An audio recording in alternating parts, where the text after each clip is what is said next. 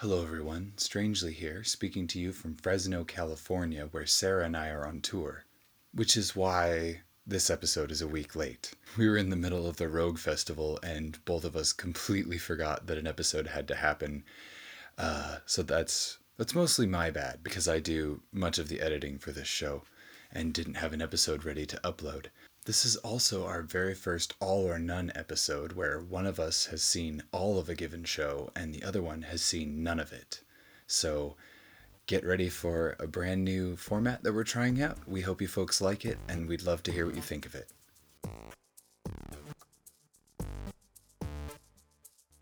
Hi, I'm Sarah Shea. And I'm Strangely Duesberg, Welcome to the Pilot House. podcast where we watch all the shows we missed the first time around. Try to figure out where the heck they were going with this.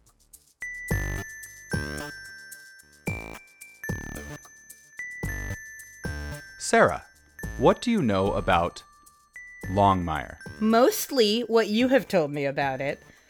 It's a western ish type of show. I believe the main character, who I assume is Mr. Longmire, is a lawman of some variety. Uh, it's a fairly recent show within the last, I think, five years or something. Uh, and I think it's set in the present. He wears a cowboy hat. Lou Diamond Phillips is on it, but he's not Mr. Longmire. I don't think. I think he's on it, but he's somebody else. It was it based on a show from another country? No, it is based on a series of like novels, Oh, okay. Arguably in the airport fiction genre. Sure. Yeah, that okay, sure. Uh and yeah, I think uh, you've just told me that you you like it and you watched it with your folks and they liked it and I've had it in my Netflix queue for a while because I wanted to check it out. So I think that's about it. That's all I got. All right, I have seen all of Longmire, and I'm very excited to hear your thoughts and speculations based upon the first episode of the series. And you have not revisited the pilot, so it'll be the first time for you rewatching the pilot, right? Yes, Yeah. So you may have some some realizations about the pilot based on on the rest of the show, which will be interesting too. Yeah, I'm I'm really I'm really excited. I I enjoyed the the full obviously I enjoyed the show to get all the way to the end of I think 5 or 6 seasons and I I am really curious to go back and revisit that pilot. So, let's go watch Longmire. Yeah, let's go visit Mr. Longmire.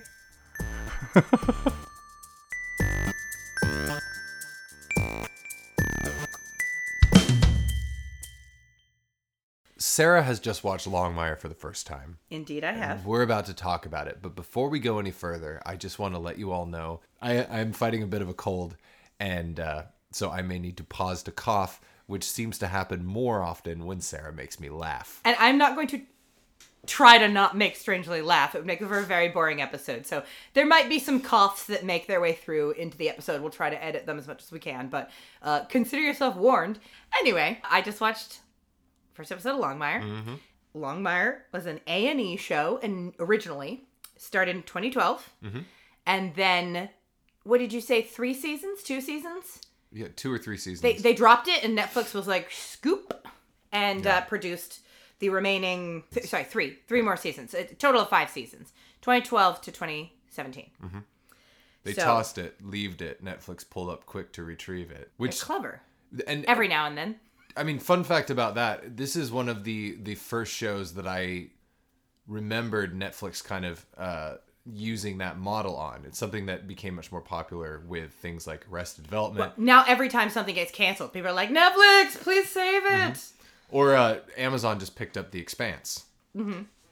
So yeah, it's it's just interesting that uh, some of these things are Second- getting a second life outside of their original broadcast run on Yeah. traditional television.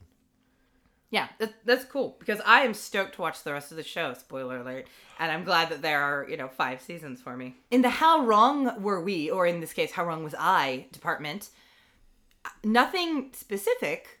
I think I expected. I said it was Western-ish, and it's not not Western-ish. Mm-hmm. I think I expected to be a little more. I expected to see horses. Mm. I just said that like in a very dreamy sort of way. I thought I would see horses. In general, yeah, it's uh, I was not wrong. He does wear a cowboy hat. Lou Diamond Phillips is there. He is Mr. Longmire. I was really hoping it would turn out Longmire was the town. And it would be hilarious that I kept calling him Mr. Longmire. But nope, he, his name is Sheriff Longmire. That is who he is. I was correct. The only things that I was wrong about was just a general. I, I had no idea what the vibe of the show was going to be like, which was much more distinct than I expected, which we'll get into. It, it is interesting that that your takeaway from this is that it's less of a western than you thought because I I think in in so many ways it's a western very much in the way that like something like uh the television program Firefly was a western like Yeah. it's, it's like the the characters and personas of westerns but set in a completely different setting than we're used to seeing those characters and personas. Yeah, see, I think I would describe this show to someone else as a story about a sheriff in a small town. I was feeling the small town vibe more than the western vibe. Right. It is a small town in Wyoming. He does wear a cowboy hat. Yeah.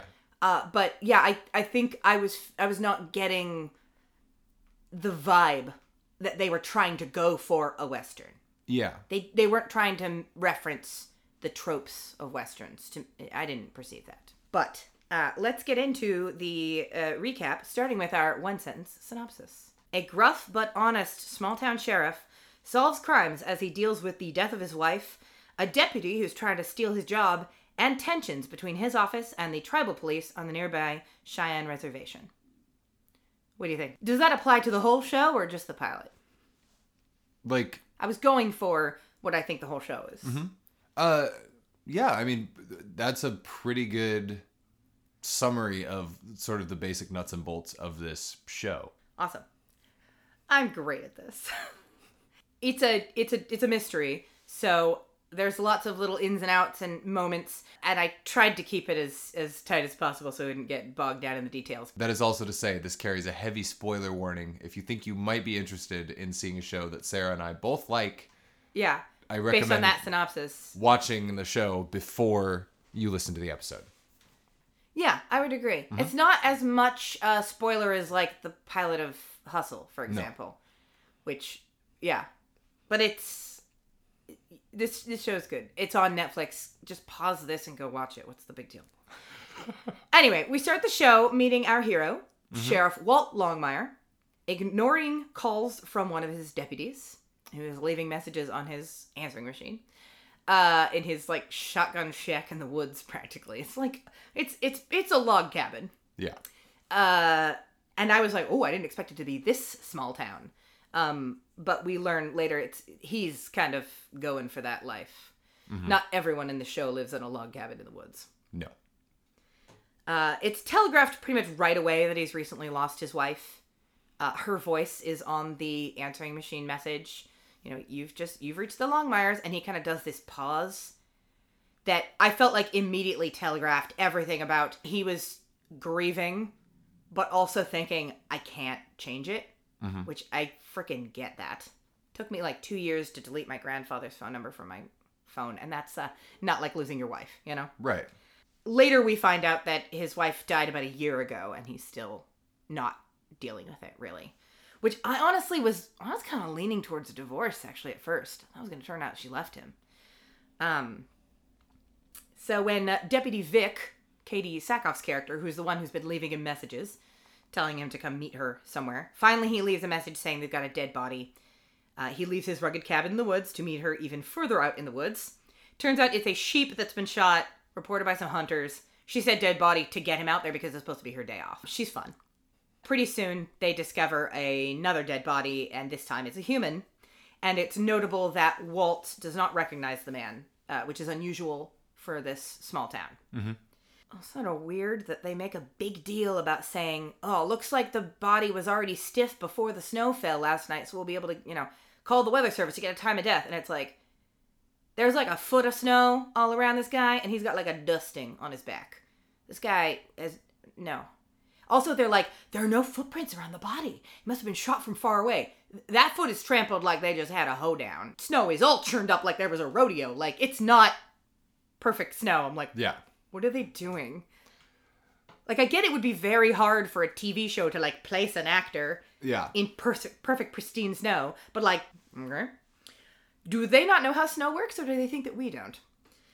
Back at the sheriff's station, uh, we meet the rest of his crew. Uh, long-suffering secretary, classic, but not in a like waiting for him to come to his senses uh, uh, way. Just like in a like, look, I've got kids to feed at home. Could we just get through this? Kind Yeah. of more vibe. A brash and smug young deputy who's more interested in glad handing, as Walt puts it, uh, than in actual police work. And uh, I called him Deputy Dickhead. That's uh, that's actually my personal nickname for him as well. Really? I've never said it out loud. But as soon as I said it, you went, "Oh yeah, I do think of him as Deputy Dickhead."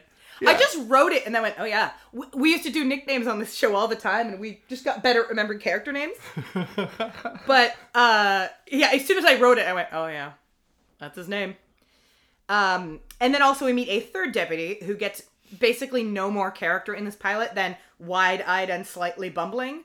Uh, I nicknamed him Deputy Golly because I was imagining that if this show, if the basic premise of this show had been made in like the 60s, Uh-huh. that character would say Golly a lot. De- Deputy Ferguson, Oh, and they call him the Ferg, which I'm bringing up because it absolutely underscores what you're saying. Yeah, like that he's he a is bit that goofy. kind of character, especially in you this could pilot. get away with calling him the Ferg. Yeah. Wow. Yeah, what? Huh? He's surprised by everything and a little bit like, well, I better do what the boss says. Yeah, i- in a likable way. Uh-huh. But yeah, he doesn't get to do much.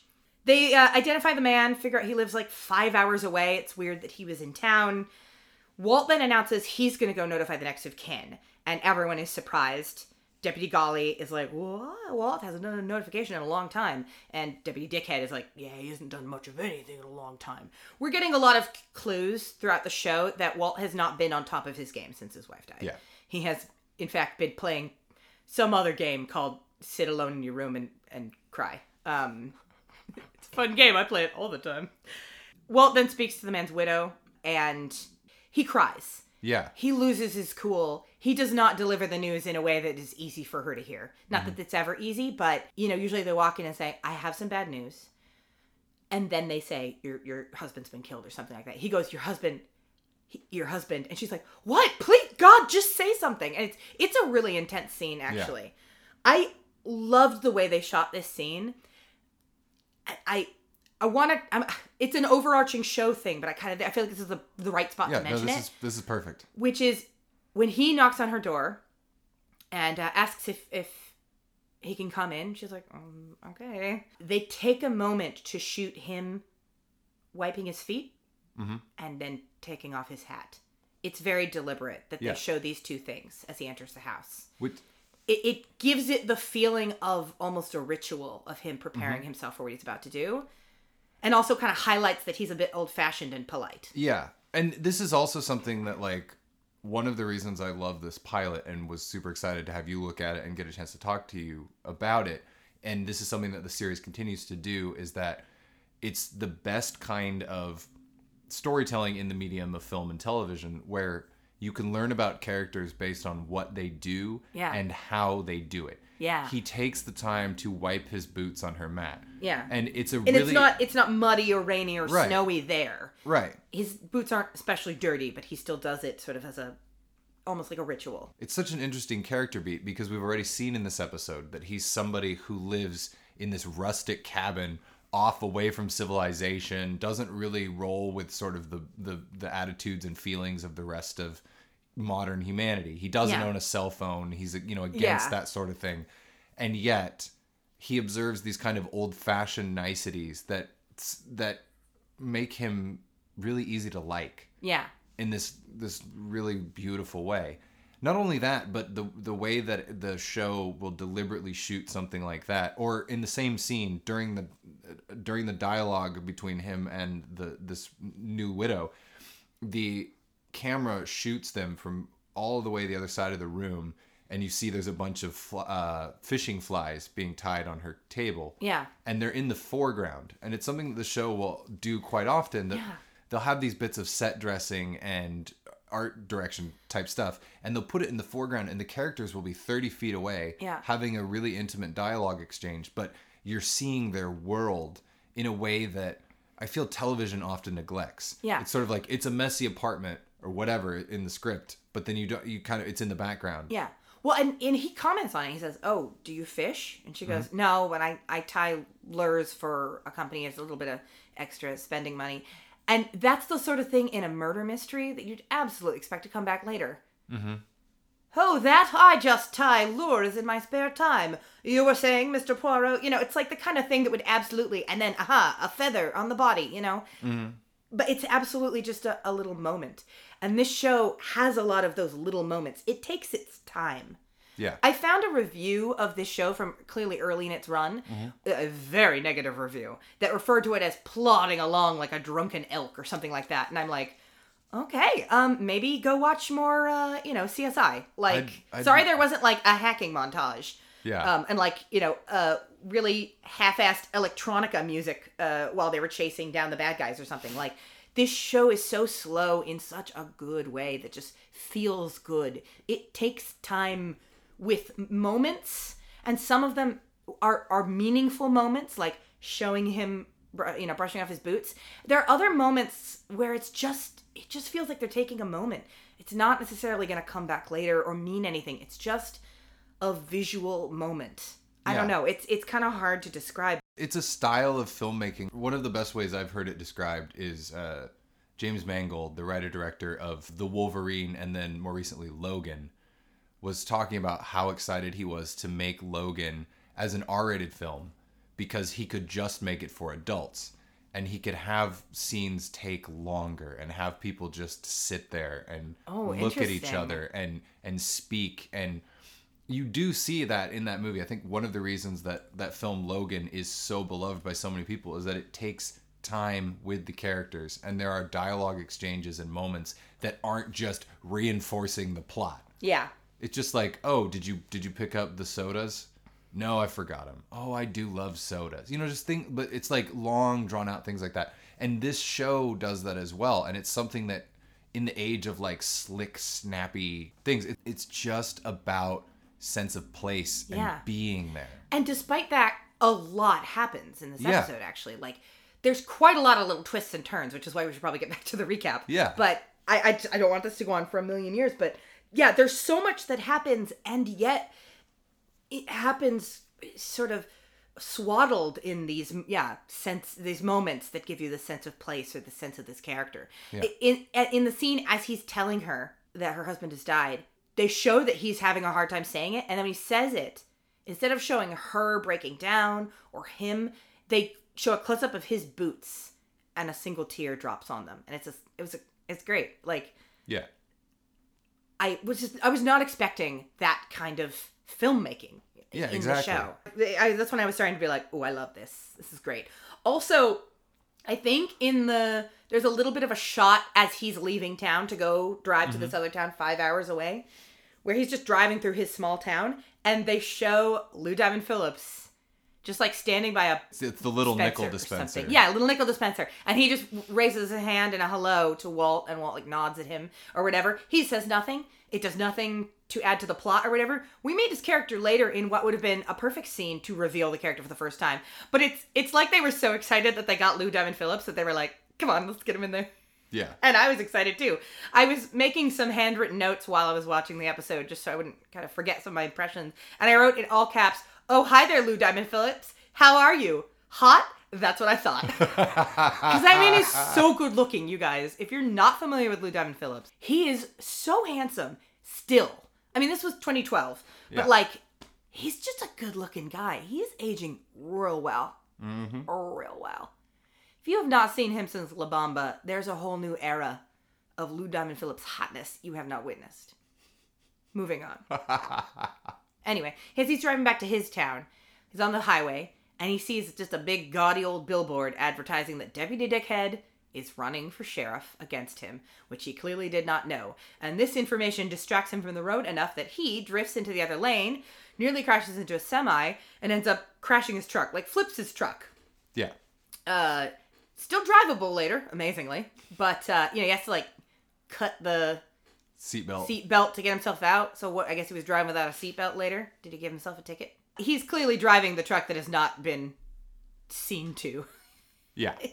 later but this is a this is a good example of one of those moments like it's an extended sequence where he sort of comes to sideways in his truck.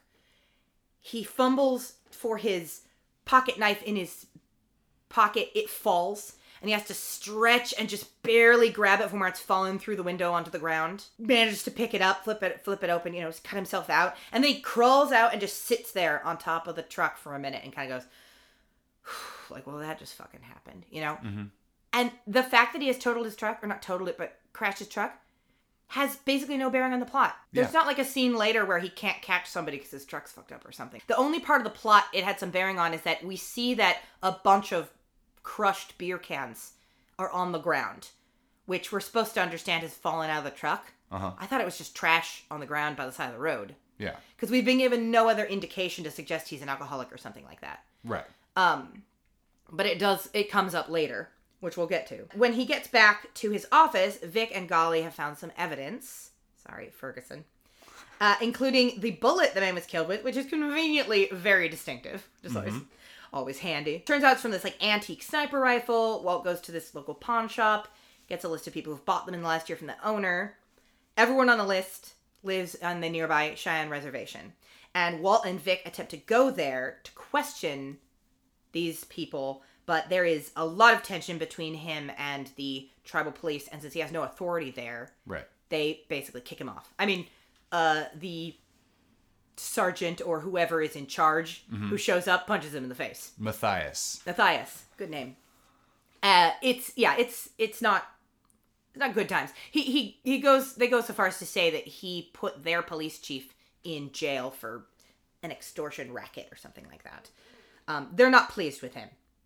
So they go back to the office, and Dickhead has conveniently suddenly remembered that the dead man actually came into the office about six months ago, saying he was looking for a missing teenage girl on behalf of her mother. But since the girl and her mother are both from the reservation, apparently at the time Deputy Dickhead just forwarded on the information to the tribal police and sent the guy on his way because he's not a family member, so he couldn't file a missing persons report. Um, so to go back onto the reservation, which they've been just kicked off of, uh, Walt reaches out to his friend Henry for help. Henry is Lou Diamond Phillips' character. He is Cheyenne and lives in town and owns a bar called the Red Pony. So he convinces, and this is the scene where it would have been a fine time to introduce Henry as a character, but like they couldn't wait. they had to give Lou Diamond Phillips a nice moment where he like slowly hoses his hand to sort of wave at Walt and sort of look thoughtfully Yeah. at Walt's truck. Um, so Henry sneaks him onto the reservation in the back of his truck, where they speak to the girl's mother, who Henry already knows. Turns out the girl is 16. She's been missing like three months. The mom's worried she's gotten involved in prostitution because she's got like one phone call from the girl. Walt mentions the dead man, and the mom reveals he was the girl's father. Mm-hmm. And weirdly, Walt conceals the fact that the man is dead from the mom in this scene, and it never pays off. Yeah. It wasn't clear why he did that. They never they don't telegraph that he's doing that because he thinks she might be involved. Like she says, "Oh, I didn't think he would help. We've we've basically had no contact since we, you know, when he decided he was gonna, you know, get married. He asked me not to call him again, and I didn't call him until she went missing because it seemed like Right. an emergency and blah blah blah." She's like, "I didn't think he was actually gonna do anything. Would you tell him thank you?" And Walt just goes, "I will." Yeah, ah, it's kind of weird. It's a it's a this is a you know without getting into too much like looking ahead stuff this is Yeah. kind of a character quirk of walt that he will often do things that don't really make sense in an effort to spare people's feelings or be kind and it's like he's just found out that this woman is worried about her daughter for getting into prostitution or whatever and it my read on the scene because it was something that I thought was odd when I started, and Yeah. coming back to this episode is that he just didn't want to pile more grief on her in that moment. Like she's talking to the That's fair. Last time he had to tell right, a woman who cared about this man that he's dead, he really broke down about it. So it might have been partially him not being able to do it as yeah, well. That's a and good it- point. There's just like sort of some emotional maneuvering, which I, Robert Taylor plays a lot of these scenes just beautifully. Like there's Yeah, such a rich Australian. inner life to this character. Yeah, he's Australian. Yeah, I looked. I saw something uh, later about him being Australian. and I'm like, ooh. I mean, he yeah, he nailed it, nailed the accent and everything. It's Yeah. Um, no, no, no moments where he says something a little bit weird. I mean, it's like um, it's Hugh Laurie on House levels of like seamlessly, convincingly playing an American. And the character just feels so lived in Yeah. from the very first few shots of this episode. Mm-hmm. he's he felt very not cliche in so many ways like he could have been more of a caricature Uh-huh. But he feels archetypal. yeah yeah Which is, I guess, the good side of the cliche. yeah thing. that's a good point he's archetypal but he's not a caricature Yeah. and that's i think a lot to robert taylor's credit that's that Yeah. on the drive back into town, Walt kind of asks Henry if he's heard anything about a prostitution ring in town because he says something about like he he just busted a big prostitution ring like last year and he thought he'd cleaned up the town and there was no more prostitution left in their Yeah. town. So he sent a nonplus to hear about it and he asks Henry like you heard anything and Henry's like not my scene. I never had to pay for it. Ooh, cuz he's hot. But also uh Walt says, Have I missed a step or is this happening? And he goes, Well, I wouldn't know, but yeah, you have missed a step. And he says, like, well, I am asking you if there's prostitution happening in my own damn city. So clearly, yes. Yeah. The last year has not been tops for me. They have a moment at some point, I remember what scene it happens in, where Henry says, he's like, he says something to Henry about, like, how did I miss this? And Henry's like, you're idealistic. You don't want to believe that stuff like this is happening, and it means sometimes you miss things. Yeah. Um, and it's it is he really does read as idealistic. At some point in the episode, he refers to this prostitution ring, which we learn is being run out of an RV, which moves around so it won't get caught, and is like trafficking in underage girls. He refers to it as an escort service, which is rather generous and sort of adorably wholesome of him. Right, which one of the sort of recurring motifs in the series that was especially prevalent in the the first season that it's like he is in rural small town like out in the, you know, out in the west somewhere and yet he's Yeah. still dealing with big city problems. Yeah, when he goes to see the woman, the widow, he says, "I'm from town." She goes, "That's nearly Montana." Yeah. It's like it's out. It's out of a. It's not in the city center. No. And it, you know, he he has to deal with, you know, there's prostitution in this episode and then there's like drug running and like all kinds of things like that. Yeah. it- later in the series. And it's I, I think one of the reasons I love it is it's one of those things sort of like uh, Spoon River anthology or uh, you know Fargo where you're taking this sort of myth of sort of small town life and upending it by Yeah. showing that anywhere that people are all the attendant problems of there being people Yeah. will happen Yeah. and it and the And show does that beautifully He comes off as a little old fashioned and sort of wholesome without being annoyingly so, or without coming off as like a holier than thou sort of wholesomeness. You know, Uh-huh. he's not like judging other people so much. I mean, a little, but like it it's it doesn't come off as in a like ugh. you a character who is old fashioned and wholesome can easily become terrible, especially in this economy. But he you feel good about him. Anyway, there's this and that and a bunch of detective stuff. They learn about the brothel being run out of an RV. They find out it was parked near the crime scene the night of the murder. Their informant confirms that the missing girl was there and points the finger at Henry by saying, you know, you want a hooker in this town, you go see the Indian at the Red Pony. And Walt just fucking busts into the Red Pony and says, Henry, you running a escort service out of this bar? And Henry's like, yo, we've been friends since we were like 10. What do you, what? You're seriously asking me this question? And Walt just looks at him like, I'm trying to get answers. And he's like, okay. Still, what the fuck though? He doesn't even answer him. He just is like, yeah, I'm not gonna, I'm not gonna dignify that with an answer. And it turns out later in the episode, there's a nut, there's a fucking busboy who's also Cheyenne. You know, like it could be anybody. It could just be a guy who hangs out at the Red Pony a lot, and it just gets around. Go talk to that guy. uh-huh He just instantly assumes it's the guy he's known for 37 years. Henry has a line about, like, so 38 years then. Because we've been friends for 37, so I'm guessing 38 years is how long you have to know Walt Longmire before he trusts you. And it's like, burn. So then there's some stuff with Walt's daughter. She's a lawyer. She comes to visit him at the house and is concerned because she heard about the beer cans in the car. And he's like, I'm not drinking yeah but for some reason saves the explanation for the beer cans until a more resonant moment later in the episode. But she's also concerned because he has not dealt with his wife's ashes. she that's the scene where we get the confirmation she is dead Yeah. and there's like a wooden box with a little you know metal uh, plaque that says T on it and he sees that earlier in the episode and then gets his Coffee can of though. coffee Yeah. instead also he makes his coffee with a french press which i thought was kind of hilarious because it seems like he'd be if he was the tedious version of this character he'd be like I don't know about no French press. I boil my coffee in a pan or whatever. But it makes fucking sense. You don't need filters. You don't need to Uh-huh. conf- constantly be buying filters. It doesn't require electricity.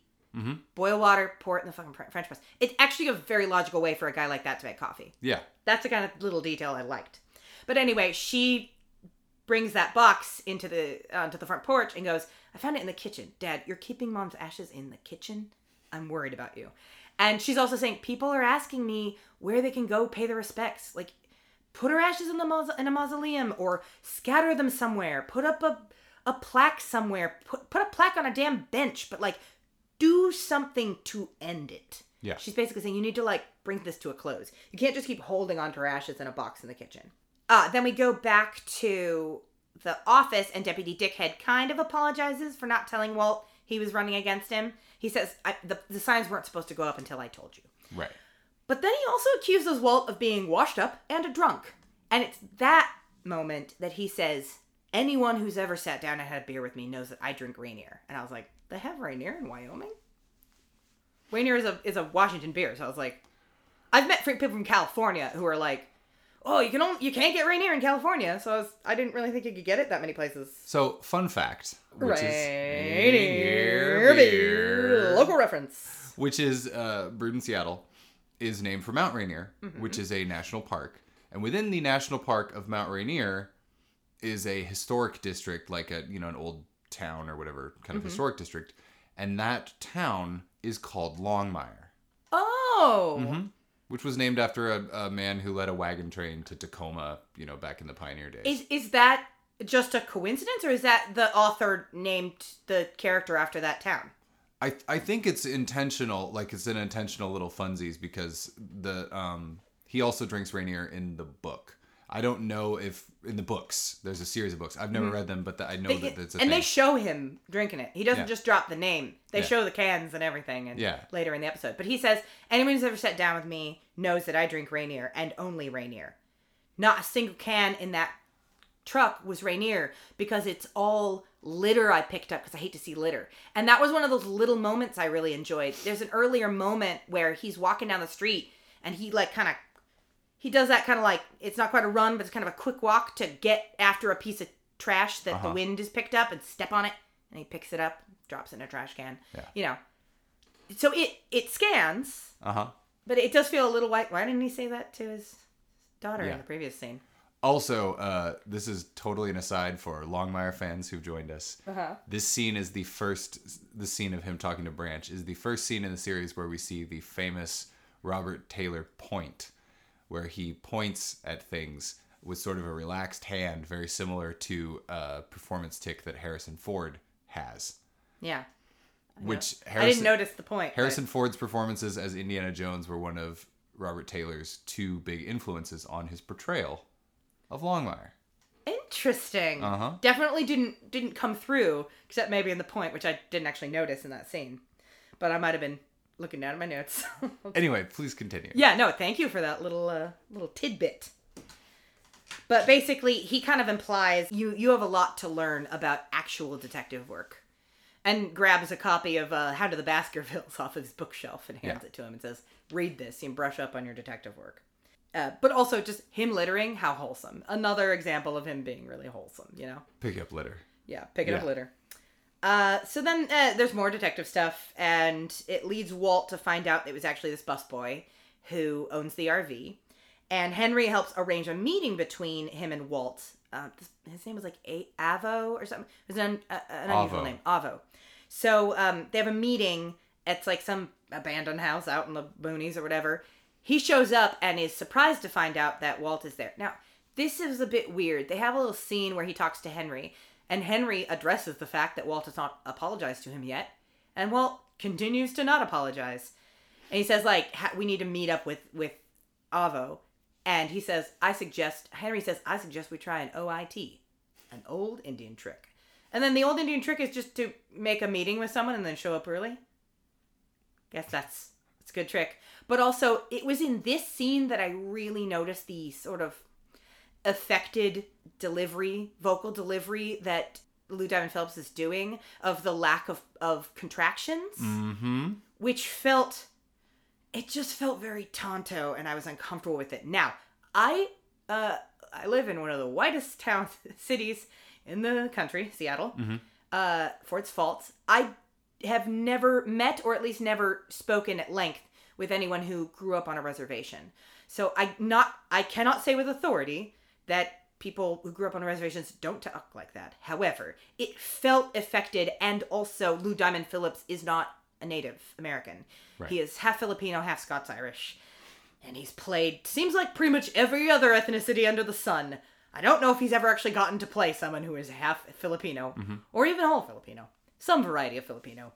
Be cool for his career, but you looked like you were expecting me to comment on this. I I have some thoughts on sort of portrayals of Native Americans in this show because Yeah. I, at the time I was watching the show, um, I tracked down some essays on the show by Native Americans who I do not presume to speak for, but I just I heard some interesting perspectives on the show, uh, and that is something I'd like to talk about in, in as we're sort of wrapping things In, up in structurally. final verdict time. Sure. Uh, that being said, I love the fact that this character never uses contractions because it is something that that steadfastly continues with the character through the entire run of the show. Yeah. And Lou Diamond Phillips is the only character who speaks that way.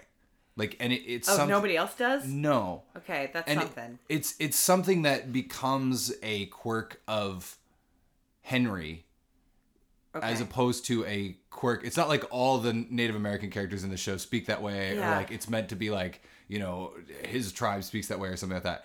It's just this sort of interesting quirk of him as a person based on how he developed and like the kind of speech patterns that he has. Now I, I don't know what the choice or the direction or whatever was Yeah. for that, but he just it's a very precise way of speaking. yeah. And I, I didn't notice it in the other scenes, Mm-hmm. so maybe he doesn't always do it. He he never he uses a contraction once through the entire series, and it was a mistake when they were making the episode. Wow. Yeah, Because I didn't notice it in the scene when like he he's talking to the girls in the bar, or when Uh-huh. he w- uh, Longmire first is like, "You're running an escort service out of my town." He doesn't say it like that, but uh, I didn't notice it until that scene where he's like, "What I think that you should do is this, but since I do not believe that you will do that."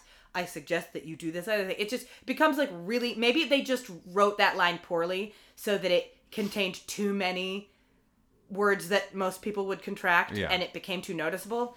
I just started to feel like he was doing a voice kind of and I was like "Argh." also I just uh, there is an inherent level of uncomfortableness because I don't know a lot about the experience of native people in the US in general, much less specifically of Cheyenne people. So I was like bracing myself for a bad representation because that happens more often than it doesn't. So I guess that that kind of made me go like, "Ooh, well, that's a thing I've seen in old movies."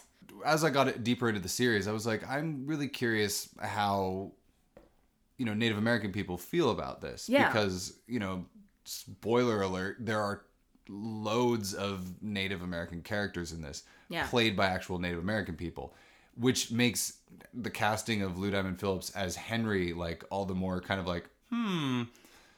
Like interesting. Yeah. I Like, mean, he's, a, great, He's a great character. He's a great actor but but I'm a little. I was sad watching this pilot to see that uh, Zahn McClarnon's character, Chief Matthias, only gets the one scene where he's just kind of.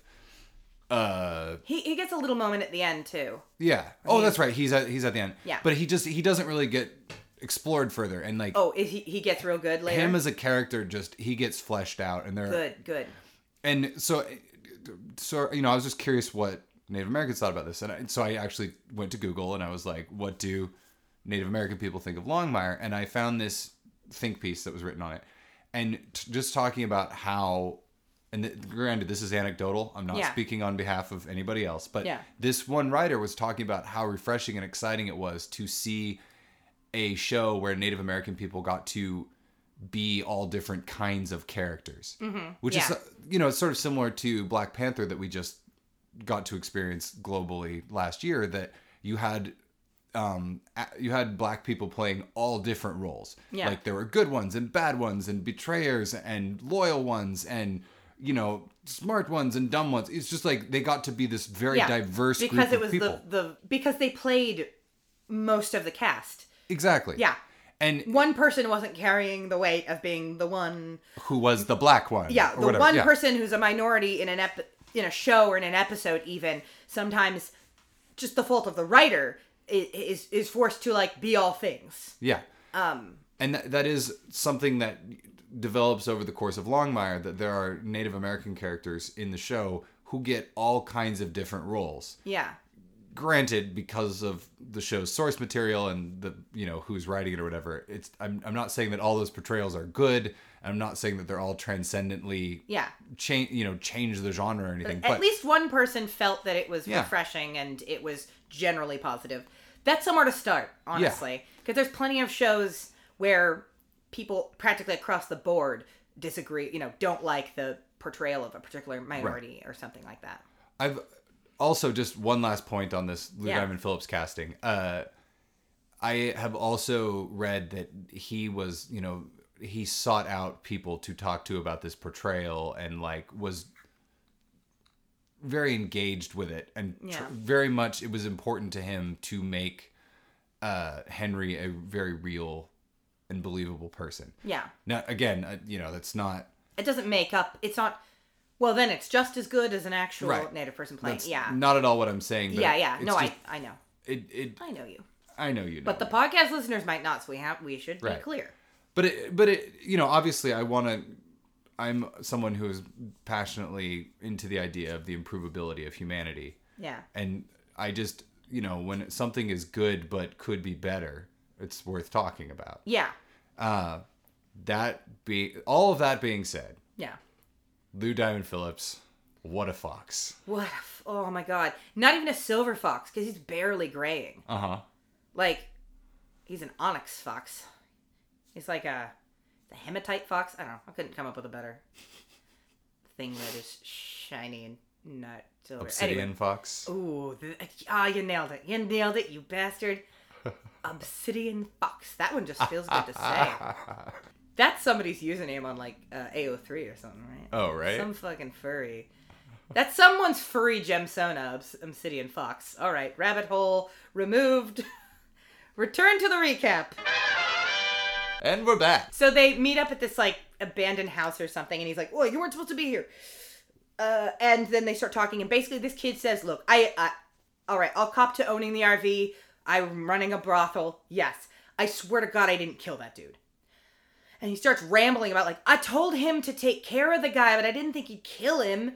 And Walt's like, "Who?" And he rambles for a little bit, and Walt's like, "Yo, buddy." Hey, hey, hey, give me a name over here. He didn't actually act like that, Right. but it was like the guy's like, blah, blah, blah, blah, and Walt's like, a name. And then he goes, Hold on, let me go stand directly in front of the one window in this uh, cabin before I deliver the name of the villain. You know, the villain who, like, has a sniper rifle and can shoot people very accurately from very far away? Just, I'm just gonna stand in front of this window before I say his name. I don't know if that actor just didn't do a great job or if it was bad blocking, but it was so like he just walks over to the window and goes, "And now the killer," and he gets shot. Of course. I'm, I'm like, could you stop? He keeps walking by the window, and I'm like, buddy, buddy, there is a sniper, and you are about to reveal his name to the cops. Windows are bad for you. He gets shot. Longmire runs over, sees the sniper running away, goes to the guy, and is like, give me a name, give me a name. And the guy's like, "Br- br- br- blood bubbling, dead. So then uh, we have a nice little bit of daring do on Longmire's part where he remembers a fact someone told him earlier in the episode about these old sniper rifles, which is that they take about five seconds to reload between cartridges. Uh-huh. I bet that's the wrong word, and gun enthusiasts will be like, How dare! And I will be like, You're a gun enthusiast. I don't care about your opinion. Anyway, he does this whole, you know, action sequence where he's like hiding behind something and then counts to five as he runs, runs, runs, runs, runs, and then dives behind some cover and get, you know, the guy shoots Yeah. again. Anyway, he manages to somehow get to his truck And uh, then the, the the sniper goes in his truck, and he is uh, chasing the sniper. He Somehow gets in front of him. I, I kind of it was it was all actiony, and he shoots the the sniper through the windshield. Strolls up to the truck uh, where the uh, sniper is bleeding in the front seat, and it is the pawn shop owner. Who conveniently, you know, when he provided two times in the episode, he appears to provide more names of other people who've bought that kind of rifle to, you know, throw him off the scent. Right. Uh, I skipped the whole scene where Deputy Dickhead is real cocky about the fact that they arrested the boyfriend of the woman whose daughter is missing, right. who owns one of those rifles and seems good for it for killing, you know, the his girlfriend's ex, you know. Uh huh. And uh, Longmire kind of makes a fool of Deputy Dickhead by saying this isn't the gun that killed this man, and he's like, we haven't done ballistics yet, and he makes a big dramatic gesture of picking up one of the, I'll try a different word, slugs, uh, putting it in, pointing at the ceiling, pulling the trigger, and it just goes click, and he says something. I know a fact about these guns that if you don't clean them, they get all messed up and they won't fire. And so the guy is standing there in the little jail cell and he's like, turns to Deputy Golly and says, unlock him and see him to his door or whatever, like Yeah. drive him home. Um, and Deputy Dickhead is all like, you didn't have to do that. Which is true. But also, you didn't have to run for sheriff and lie about it, so. Uh, can't really blame uh, uh, Walt for kind of making him look dumb. Yeah. But uh anyway, the pawn shop owner is like bleeding out and he confesses, he tells Walt where the RV is parked and then does this like call me an ambulance, Walt. And as Walt walks away, he kind of cockily says, well, I don't own a cell phone. And at first I was like, is he just going to let this guy bleed out? I mean, I understand that this guy has murdered two people and was complicit in um, a, a, a underage prostitution ring. So it's not like I pity him. I'm just not comfortable with cops being like, I get to decide who deserves to bleed out. But then I realized, oh, he's walking back to his truck to radio. Yeah. He's got a radio in his truck. We've established that. He's just it's just a little callback to the fact that people have been hassling the whole episode Yeah. to buy to get a cell phone. Anyway, uh, then they find the girl. There's a little bit of a montage where Vic, Katee Sackhoff's character, like goes into the RV and talks to the girl, and it, you know, they take the girl home, and there's a it's a there's a song going on in the background. Couple of odd needle drops in this show. When he first gets in his car to go meet Vic at the beginning, when he's been like in his little shack in the woods and everything. It's like a surprisingly like kind of modern sounding kind of country rock tune. Yeah, the show has yeah. an odd needle drop. Like, there are odd, thematically jarring needle drops Yeah. in the show, like, often. Yeah, I don't remember as much about the song that played during this, but it felt also kind of like, oh, that's not what I would have chosen. Play. They find the girl, they take her home. Her mom embraces her. The tribal police chief, uh, Matthias, and Longmire share kind of a look of like, all right, this time we were both, you know, on the side of actual justice. And he's like, kind of, all right, I'm still not happy with you, but every now and then you do the right thing. So that was kind of a nice moment. And then the episode ends with one final scene where we see Walt hammering a wooden cross on the side of the highway, and Randy Travis started playing in my head immediately. Do you know that song? There are three wooden crosses on the right side of the highway. it's a freaking classic, y'all. Anyway, he's uh, hammering a wooden cross on the side of the highway, which we, of course, immediately assume, oh, he's finally, maybe this is how his wife was killed. maybe she was uh, killed in a you know a car accident, which would make his car accident even more resident. Um, it would be an excuse for why they even bothered to include a car accident in the show. Um, he's hammering the thing, and then you see like it's a staple gun. He staples something to it, which you're like, well, that's weird. Uh, it's immediately across the highway from uh, Deputy Dickhead's campaign sign, which feels weird, but if that was the spot where she actually was killed, that's where he would put it. then he gets back in his truck, and they show that her box, her tea box, is sitting on the passenger seat, and you're like, aha, he must have just emptied it or something. But then he reaches over, kind of sets his hand on it, and starts up his truck and drives away. And it pans out to show that what he was stapling to the cross was actually a Longmire for Sheriff sign. A much smaller and more uh, unimposing, humble one Yeah. than Deputy Dickhead's big sign with a big photo of him with his arm crossed and a cowboy hat on. Yeah. And a nice slogan and all that crap. But still, you're like, oh, okay, so they tricked us into thinking he was doing the thing for his wife's ashes, but instead it was this. But then why did he have her ashes in the car with him? Yeah. Why does he just take it for a ride sometimes? You just go like, "Hey, honey, you want to go for a Sunday afternoon drive?" Like, I don't know if that's good. Presumably, that will be explored more in the show. But I felt very like would have been a nice ending to the episode. That like we know he's still not going to be emotionally over it, but for him to at least deal with the ashes, with the reality of that, or to show him finally changing their their uh, answering machine message, or I don't know, something like that. I would have expected maybe at the end of the episode. Instead, it's showing he's not going down without a fight. Yeah. he's gonna fight. You know, Deputy Dickhead, which was it felt weird, like a weird reveal because I never got the impression throughout the episode that he was gonna give up. Yeah. It's not like they teased, oh, maybe he's gonna accept what everyone says about him, that he's washed up and he needs. Right. So there's a, a a tiny detail, which is maybe a spoiler, but Walt has in the last five sheriff elections or however many sheriff elections, he's always run unopposed. Like he's never Hmm, okay. campaigned. He's never bothered to camp. He's never campaigned at all because he think he doesn't. He's not a political Yeah. animal. He does the job. Yeah. And people keep reelecting him because he does does, the the, job. job. That, that that absolutely reads. That's not a surprise at all. Right. And so, even though it, it's a theme that is never expressed in that episode, a thing that does happen is Walt does actually decide to campaign a little bit, you know, put up a few signs and everything like that, which is uh that's a change for him Yeah. because a thing that he will be dealing with throughout the his campaign against Branch is the fact that does he actually want to be sheriff? Is sheriffing what he actually wants? He, it's just kind of always been there for him. Yeah. And he, you know, he obviously does the job out of, you know, duty or whatever. But this is the first time his doing of the job is challenged Okay. You know, it's that typical hero. It's it's it's almost like this show begins as a sequel. You know, it's always a thing in like the se- Spider-Man Two. You know, do I want to be Spider-Man? Yeah. I don't know. Do I want to be the sheriff? Yeah. I need to think about this. That's interesting because it's certainly the kind of thing that could be something that comes up in like the third season of a show. Uh-huh.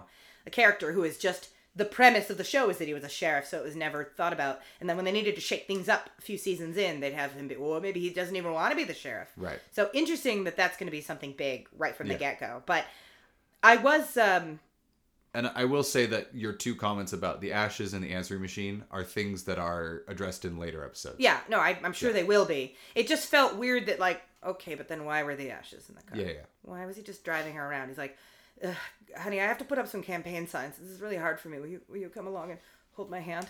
I don't know. It it felt a little bit like it. Maybe they did it for a very specific reason.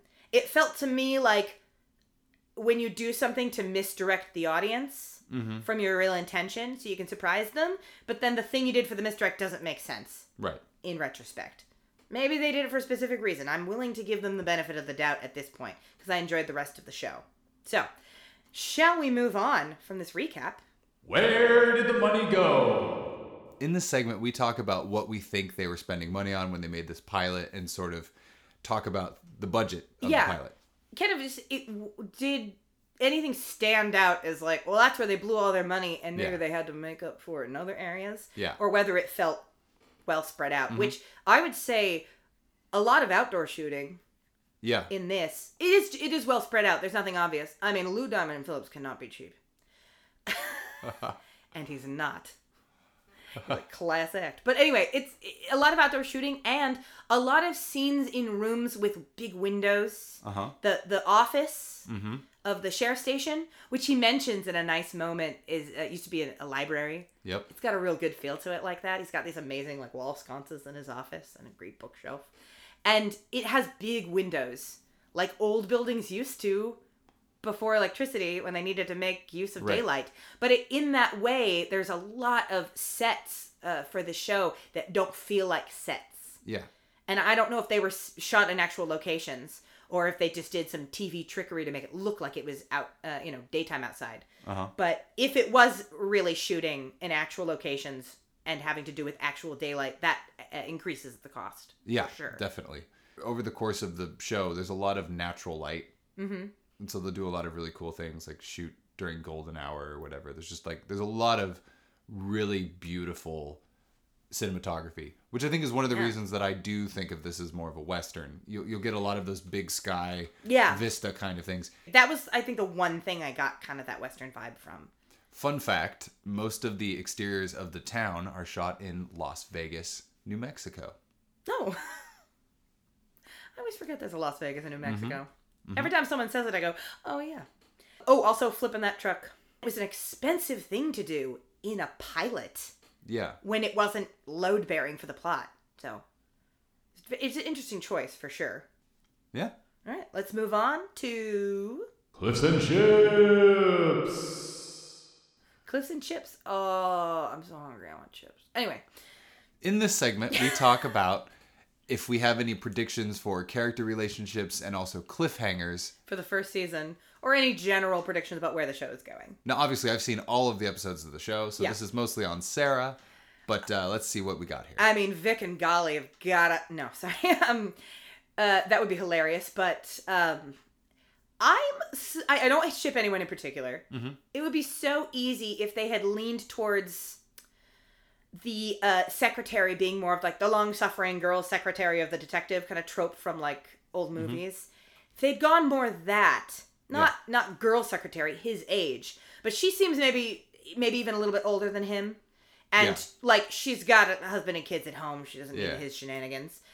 They, it would have been easy to set her up as that kind of character who's maybe held a torch for him Mm-hmm. and just put her in there so that a few seasons down the road once he starts to move on and deal with his wife's death maybe there could be something there but it I, I would be very shocked if they went that way She she does have a bit of that characterization with the previous sheriff, oh who you will meet in later episodes. oh fun And I will not spoil who plays him because Oh, it is please do a not.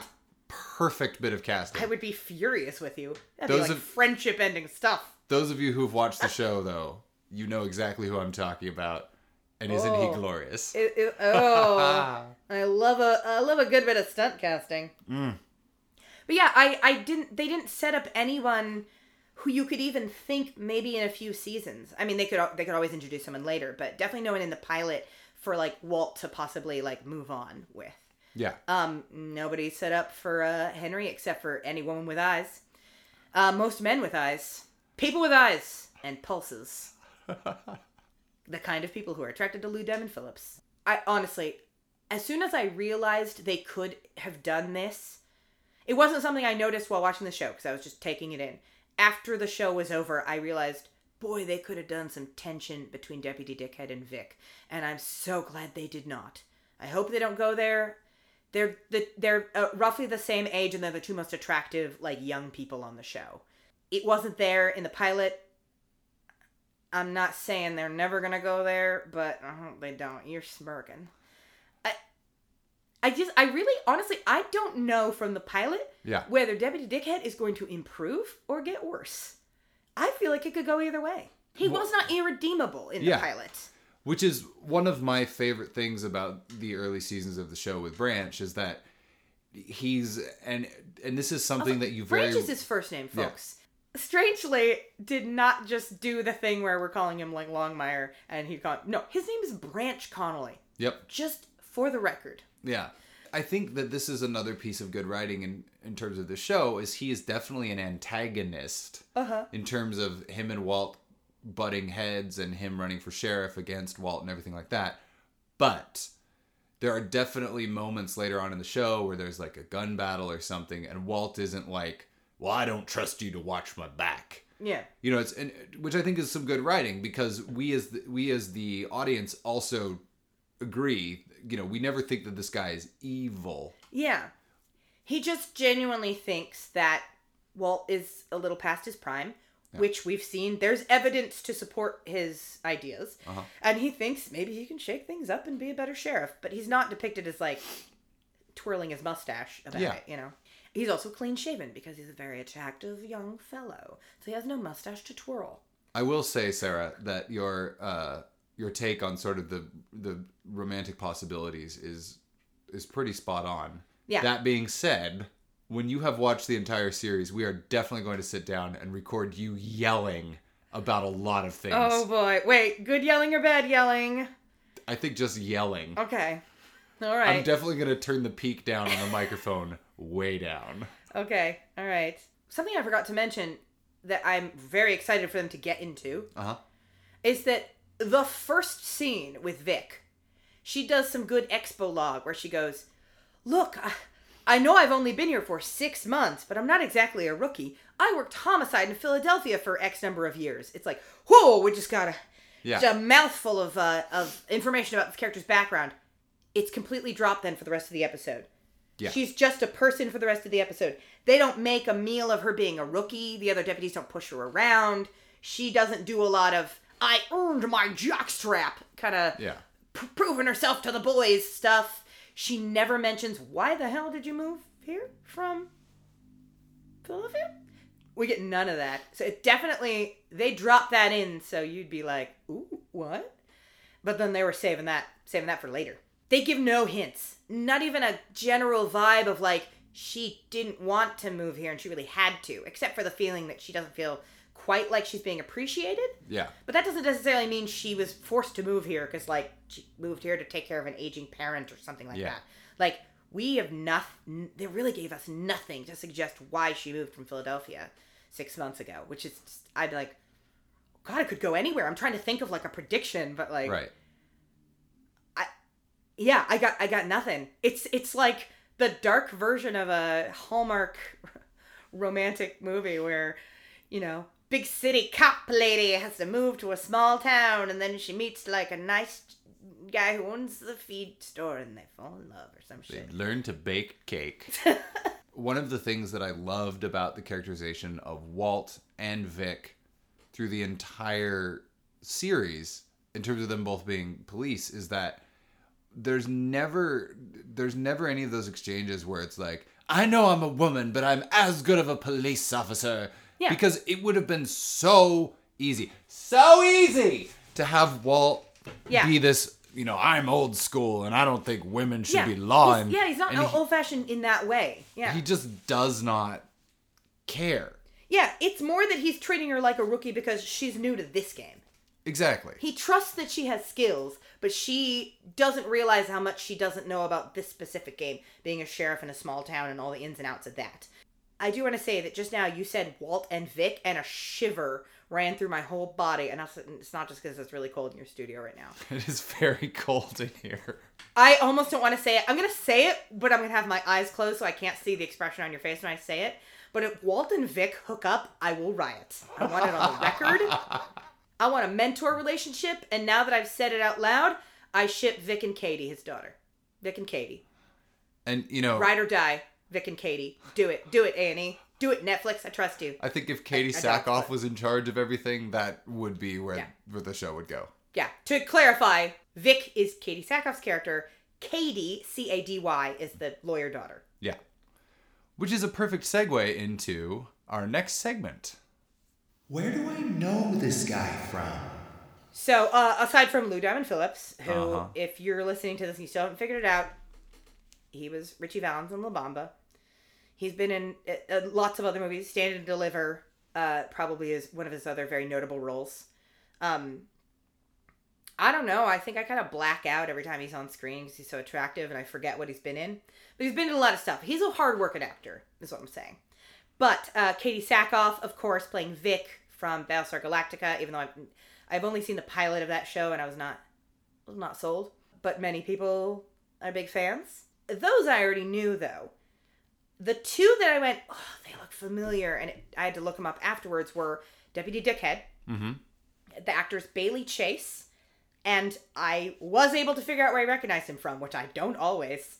He was one of the initiative soldiers on Buffy, what, uh, Riley's pals. Yeah. Yeah, And he was a dickhead in that he too. was kind of a dickhead in that too. Although I seem to recall that he was kind of a dickhead in a we got to follow the rules way, not Yeah. in a like sneaky mustache twirling way, kind of the way he is on this show. Yep. I haven't watched Buffy in a very long time. He is a good looking guy in a very like I was in the Marines and I go to the gym a lot sort of way. That if that scans. That's that scans for me. clean cut, high and tight haircut, you know, Yep. by the book, likes to follow the rules kind of guy. Uh, and then uh, the actress who played the daughter looked super familiar to me, Mm-hmm. and I looked at her IMDb and her Wikipedia, couldn't figure out what I would have recognized her from. You, on the other hand, I suspect would have known her from Smallville. Might have been at one of the later. I'm not as Yeah, it wasn't. on- A, it wasn't definitely like a series Right. regular, but she was in a number of episodes for like three seasons. Mm-hmm. I I do feel like yeah, it was later in the show. I don't know who she played though because I assumed you would just go, oh totally, I knew that. Before we wrap up this segment, I just wanted to do like a little honorable mention to Zahn McClarnon, McClarnon who plays Mathias. I, I know he didn't get a lot to do in this episode, but he very much is one of my absolute favorite characters through the series. And for those of you who haven't watched the series but are big fans of HBO's Westworld, he has a recurring role as one of the uh, Native Americans, uh, Akecheta, in I think I'm saying that name right in season two of Westworld, and once again, like Yeah, it- on Longmire, he he said never, that, and I yeah. feel like I've seen gifs of him on Yeah. the internet maybe because I haven't watched Westworld. he's a huge sensation and when i heard when, it, when he first showed up in the first episode of season 2 of westworld i lost my mind because i i'd seen years of him on longmire and Yeah. he's just phenomenal also because he's an actor who could very easily just played the five or six stock native american characters in hollywood Yeah. because he has a very distinctive looking face and physicality and He's everything got the long hair. yeah. And yet he continues to play characters who have beautiful nuance and sort of deeper stories to tell. which honestly is so fortunate Yeah. for an actor to even get those chances. Yeah. I mean, the actor then has to do something with it. It sounds like, from your perspective, he certainly has. Oh, but he like, does. just to get those chances seems like it's kind of a precious thing. Yeah, like like in Even in this year, with starts with a two, Yeah, he's just he's great. And I just I had to take a moment to celebrate him I'm because I'm excited to get to see more of him because yeah, we really don't we Yeah. don't get much. He's just kind of a hot-headed, yes. although it depicted as reasonably angry, angry for he's got reasons. Yeah. Uh, anyway, It's time for our next segment which is What will the show be? Brandon does like a creepy Muppet voice for some reason. What will this show be? in this segment we just sort of talk about predictions for the day-to-day runnings of the show. Because sometimes the pilot spends so much time kind of building up the world and setting up the premise, you don't really know until episode two what the average mm-hmm. episode is going to feel like. It seems like this is going to end up being a relatively straightforward crime procedural, except in the sense that it's got this style to it. Every episode, there's going to be a crime. And they mm-hmm. will probably solve it by the end. I forgot to mention in Cliffs and Ships that I was assuming that the main arc for season one is going to be the the election.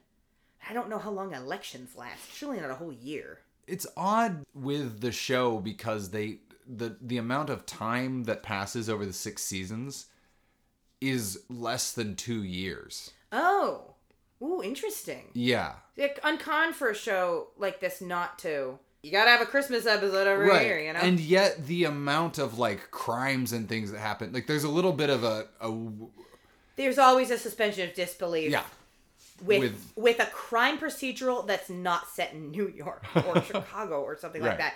There's always a suspension of disbelief that there are this many murders and, and Mm-hmm. crimes and things. I mean, Cabot Cove is a deadly place to live, you guys. it is interesting to me listening to you t- talking about the pl- the plot and sort of the recap of the pilot that characters like like you d- you never mention Bob except to say like some hunters but one of, oh, they be, they become one of the yeah one of the things that's that stuff was all great with that Yeah. character. I just was trying to no no it's it's it all up, right so, but yeah. it's just it's a fascinating thing to to kind of look at coming back to this pilot of how many of these sort of like kind of side character randos of Yeah. of uh, Absaroka County become ongoing repeating people throughout Yeah. the series like Bob like the uh, the gun expert that Walt goes and talks to Oh, I was like, this guy has got to be a recurring character because he shows up for half a second. He's got just enough character about him. It clearly wasn't just for this one episode, but also not so much character that it was like, ah, this is just a wacky scene for this episode. I was like, this guy's got to come back. The Hunter, I felt less so, but I'm not surprised. It's a small town. You've got to Yeah. read the same people. Right. Um, other than yes, relatively straightforward crime procedural with kind of that slow, you know, vibe that takes its time with little moments and character beats and things like that. Seems like it's probably that's what the show's going to be like. Yeah. All right, so we can move on to our final segment. Final verdict. Did this show do the job of a pilot and make you want to watch more? Absolutely. It would have been so easy to roll into episode 2 if I mm-hmm. hadn't had to wait till we recorded this episode. I was very glad that I put off watching it just because I was busy until 48 hours before we were going to record this. And I kind of wished I'd put it off till the next night uh, just because I was like, oh, I, I just want to roll right into that second episode. The only thing I have reservations about, oh, God. I said have reservations. I'm so sorry. That was unintentional. The only thing I'm a little concerned about is the portrayal of the Cheyenne characters. Not because of anything specific in this episode, just because I'm worried about that in general. Especially because I don't have the knowledge to tell when it's wrong or not. And so I'm just like on high alert, like, am I being fed stereotypes and bullshit? I don't know. I don't know. I don't want to be, but oh, uh, I don't know. Just the fact that the main character in the show that's Cheyenne is played by someone who isn't just immediately puts me on alert. The, the red flags are all woo. I just did a gesture like I was waving some flags around that you guys missed. Some good uh, space work. This could totally be incorrect, but I believe that the character of Henry is meant to be someone who is biracial. That would be nice. And Lou Diamond Phillips is someone who is biracial. Yes. Which is an, an I mean, that, it, again, cast people to play the kind of people that they actually are, but it's Yeah. that is a an aspect like hearing uh, creative people like Key and Peele talk about how that is like such a different experience yeah. to and that is something that I know that Lou Diamond Phillips has talked about a lot about coming from like these two different worlds and sort Yeah. of having that experience. That certainly is yeah, that that helps. And the mm-hmm. fact that he doesn't live on the reservation that that makes sense. That he might, you know, have he at least knows the experience of being from two different worlds. Yeah. And not, you know, that that thing that I've heard many people say, not being white enough for whatever, you know, non-white half they Yeah. are and not but not uh no, being too white for the non-white half, not Yeah. white enough for the white half. You know that that vibe, which I I'm not gonna say I know exactly what it's like, but I've felt a certain amount of that because I'm Jewish, but my mom converted. She was raised by uh, Norwegian Lutherans from the Midwest, so there are times that I feel like when I'm around people who was like both parents were Jewish, both parents are like Ashkenazi, and like Yeah. they were they were seeped. They had two sets of grandparents speaking Yiddish around them, and I feel like you know not Jewish enough. But so like that's that is a real thing. Is Yeah. I went into this whole personal thing just to say that's a real thing, Mm-hmm. and that is a valid thing that he could take the experience of into it. Still not as good as getting an actual Cheyenne actor or Yeah. at least an actual Native American actor to play the character, but it's certainly something. And uh, yeah, nothing about the sh- the actual show except for that one scene where his vocal pattern seemed a little bit forced. Um, but just between that scene and Lou Diamond Phillips not being native, I was like, okay, uh, I hope this isn't shitty. Everything else about the show I freaking loved. Except Deputy Dickhead. But even his character was at least interesting. Yeah. He wasn't drawn in broad strokes. He was given some complexity that they can build from. And it, you know, they dropped just enough stuff about Vic's past and why she's there and yeah, I'm I'm I'm I'm pretty stoked um to follow to to keep watching this show. I I would be very surprised if I don't watch all of it. Especially because I uh, just gave up Father Brown because uh, the new detective in season four is god awful, and I just decided it was time to say goodbye. And I need a small town murder mystery series to watch. Although Longmire is very different from Brown, not similar except for uh, small town murder mysteries. But hey, I'll take it. It sounds like this is going to be more general crime. It's not a murder mystery, but this first episode was basically I don't know. So, your final verdict, Sarah? Is I'm gonna watch it.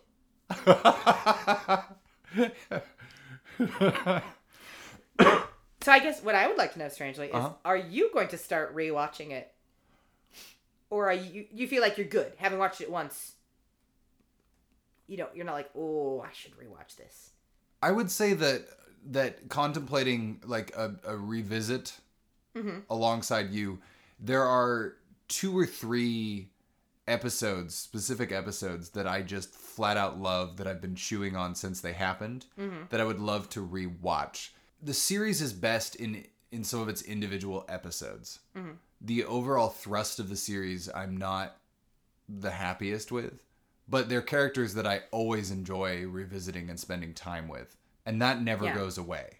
The entire run of the series. Yeah, I I would support if you wanted to rewatch some faves, at least from season one, Mm-hmm. so that when when we get together to do an almost inevitable series one catch up episode for me to yell about, Yep. um, you you will have watched some of the episodes at least recently to remember what I'm yelling about. I think that is a definite possibility.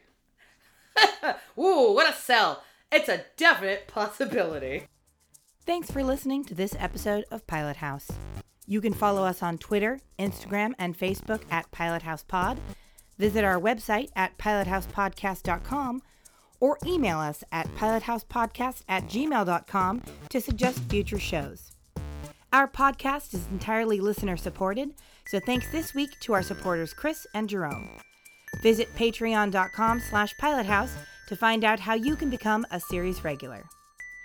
Pilot House is a Herringbone Society production. I guarantee I will probably do that. I guarantee it is almost a sure thing that I will maybe think about possibly doing that. And on that note, bye!